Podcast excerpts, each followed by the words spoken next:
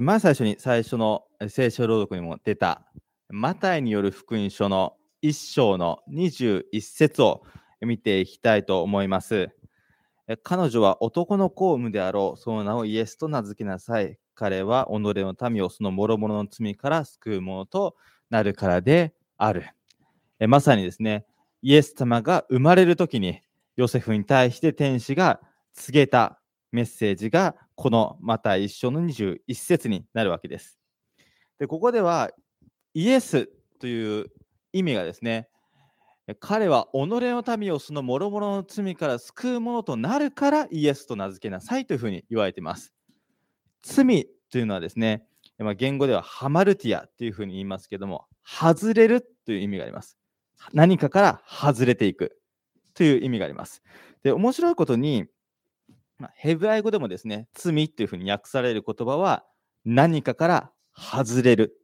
という意味があります。逆にですね、聖書の教え、立法とかですね、まあ、ヘブライ語ではトーラーというふうに呼ばれますが、これは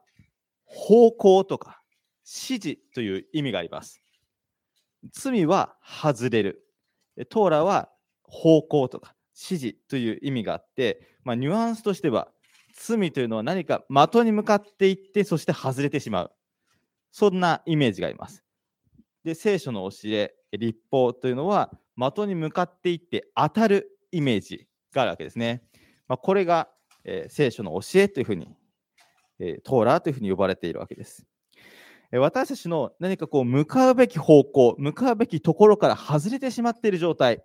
まあ、それが罪なわけですけども、そこから救うんだというふうに言われています。でここをですね、えー、もうちょっとですね、詳細に訳している聖書、小訳聖書という聖書で見てみると、えこういうふうに訳されています。彼女は男の子の子を産む。あなたはその名をイエス、まあ、ヘブライ語では救い主と名付けなければならない。なぜなら、この方こそご自分の民をその罪から救われる。どういうことかというと、すなわち彼らが人生の真の目的と目標に達せず、またそれを見失うことのないようにされるからである。罪から救うというのを、ここでは人生の目的と目標を見失ってしまっている。その状態から救うことなんだというふうに言っています。まあ、そういうふうにですね、え詳細に訳した人はですね、訳していったわけです。これはですね、あながち間違いではなくて、何かから外れてしまっている状態から救おうとされているという意味でですね、神様である神様を見失ってですね、目標は目的を見失ってしまっていると、まあ、そこから救おうとされているんだというふうに聖書は言っているわけです。もしかしたら私たちは何か目標を見失ってしまっている。人生とえー、目標と目的を見失ってしまっているかもしれないというふうに、え聖書は言っています。その見失ってしまっていた一人がヨセフでした。マタイのですね、一章の18節と19節を見てみると、こういうふうに書かれています。イエスの誕生の次第はこうであった。母マリアはヨセフと婚約していたが、まだ一緒にならない前に精霊によって身重になった。夫ヨセフは正しい人であったので、彼女のことが公になることを好まず、密かに離縁しようと決意した。イエス様が誕生するときにですね、ヨセフがマリアが、ヨセフはマリアが身ごもったことを知って、困惑して、そして密かに離縁しようとしていったというふうに書かれています。天使がマリアのところに来て、おめでとう、恵まれたからというふうに言って、マリアはそれで解決したけれども、その知らせを聞いたヨセフは戸惑っていったわけです。この時のですね、ヨセフの置かれた状況はどうだったかというと、まず1つ目に、ヨセフはこの時すでに6人の子供がいました。再婚だったんですね、マリアは。再婚相手だったわけです。もうすでに前の奥さん、何らかの病気とかですね、失っているわけですけども、前の奥さんとの間に6人の子供をすでに持ってました。家庭をですね、持っていたわけです。で、マリアは再婚相手なわけですね。新しく来る子供たち子供たちにとっては、まあ、新しく来るお母さんなわけですね。でこの時ヨセフとマリアはどういう状態だったかというと、婚約している状態でした。で今の私たちの感覚でいう婚約と、この時のユダの感覚でいう婚約というのはちょっと違っていて、婚約といった時には、もうすでに結婚と同じだったわけですね。なので、事実上結婚状態だったわけです。その状態であるはずのマリアが、自分の相手ではない子を身ごもっているという状態なわけですね。まあ、おそらくもうあと少しでですね、もういよいよ家に招いてという時期になっていたと思うんですけども、その時に起きたことがこの事件だったわけです。まヨセフからしてみるとですね、まあ、常識的に考えれば、いきなりですね、天使が来て、おめでとう恵まれた方と言われましたと言われてもですね、そんなことがあるか？というふうに思うのが、まあ、普通だったのではないかなと思います。まあ、ヨセフとしては常識的に考えて、何らかの不貞行為があったのではないだろうか？というふうに考えていくわけです。夫ヨセフは正しい人であったというふうに書かれています。ですので彼は聖書の教えにのっとって本当にこのもしかしたら不貞行為を働いたと思われるであろうこの女性と結婚することが自分にとってそして家庭にとっていいのだろうかということを悩んでいくわけです。そして彼が出した結論が公になることを好まず密かに離縁しようと決意していった。この時ヨセフには2つの選択肢がありました。1つ目はこのマリアの罪を公にすることです。この場合、マリアはこの当時のルールにのっとっていけば、石打ちの刑になっていく可能性が非常に高くありました。彼女が不貞行為を働いたので、私はこの婚約を破棄しますと言ったならば、マリアは石打ちの刑になった可能性がありました。2つ目が離縁するなんですね。この場合、ヨセフに非難が浴びて浴びさせられると、ヨセフがその非難をかぶることになりました。えこの通りですね、離縁するというのもですね、厳格に定められていました。いろんなルールがあったわけですね。ただ、そのルールがどんどんどんどんどんどん緩くなっていたのがこのヨセフがいた時代でした。でどれくらいまで緩くなっていたかというと、あるですね、立法学者はこういうふうに言ったわけです。離婚する理由として、奥さんの料理が美味しくないなら、それは生徒であるというふうに主張してたわけですね。えふざけるなというふうに 言いたくなるような理由なんですけども、奥さんの料理が美味しくないだけで、え離婚しても良いというふうに教えているような、まあ、そういった時代だったわけですね。まあ、そんな中で、ヨセフが、え、離縁します、離婚しますって言ったときに、ヨセフは、まあ、そういうことを当時の感覚で言えばですね、要するに奥さんのこと気にならなくなったので、私も切りますっていうことができたわけですね。えもちろん、この時にですね、えー、非難を浴びるのはヨセフなわけですね。マリアを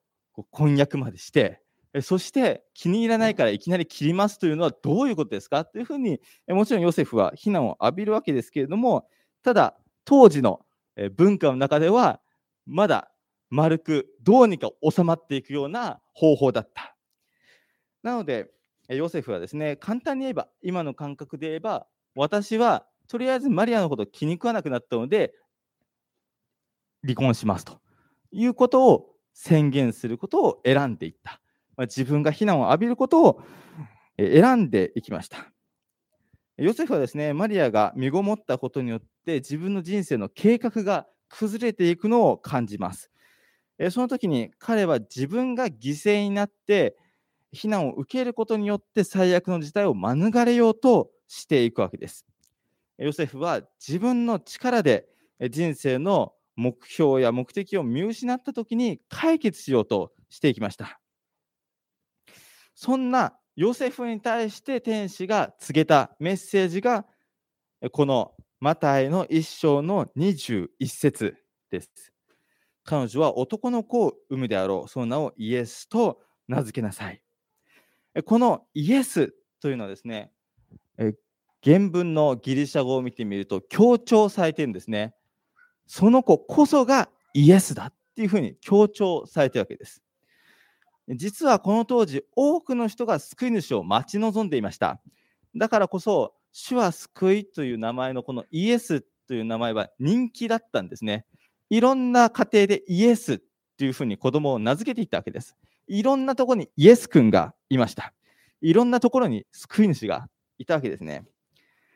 ヨセフが目の前の現実を解決しようとしていったときに、彼は、まあ、いろんな選択肢をそこに見ました。彼なりの救い主に頼ろうとしていったわけです。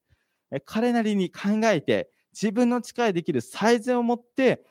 人生のですね、もう一度立て直しを図っていくわけです。ヨセフは自分の人生の計画と目標を見失った時に自分の力で解決しようとしていきました。天使はそんなヨセフに、そのあなたの人生の計画と目標を見失ったあなたを救えるのがマリアが身ごもっているイエス・キリストなんだというふうに伝えていくわけです。聖書は私たちの理想通りにいかないときにその状態から救い出されるお方がイエス・キリストであるというふうに言っています。はるか昔、イスラエル人々は理想的ではない状況下にいました。奴隷生活を強いられていたわけです。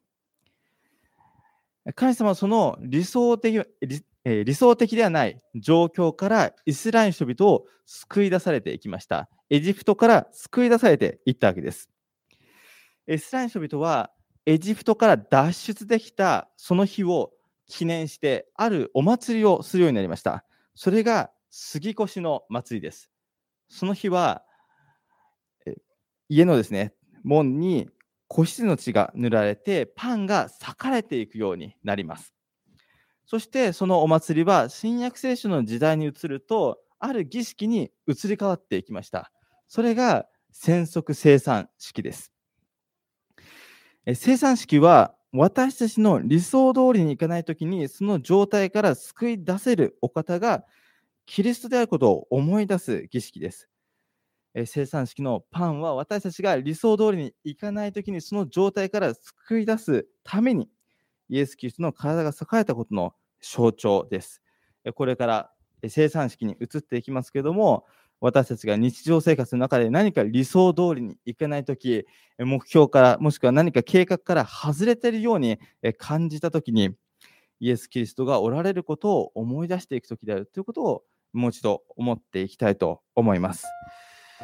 生産式は私たちの理想通りにいかないときにその状態から救い出せるのがキリストであることを思い出す時だからです。このメディアはオーディオバースの提供でお送りしました。オーディオバースでは福音を広めるためにお説教やセミナーなどの音声映像の無料配信を行っています。詳しくは http www.audioverse.org へアクセスしてください。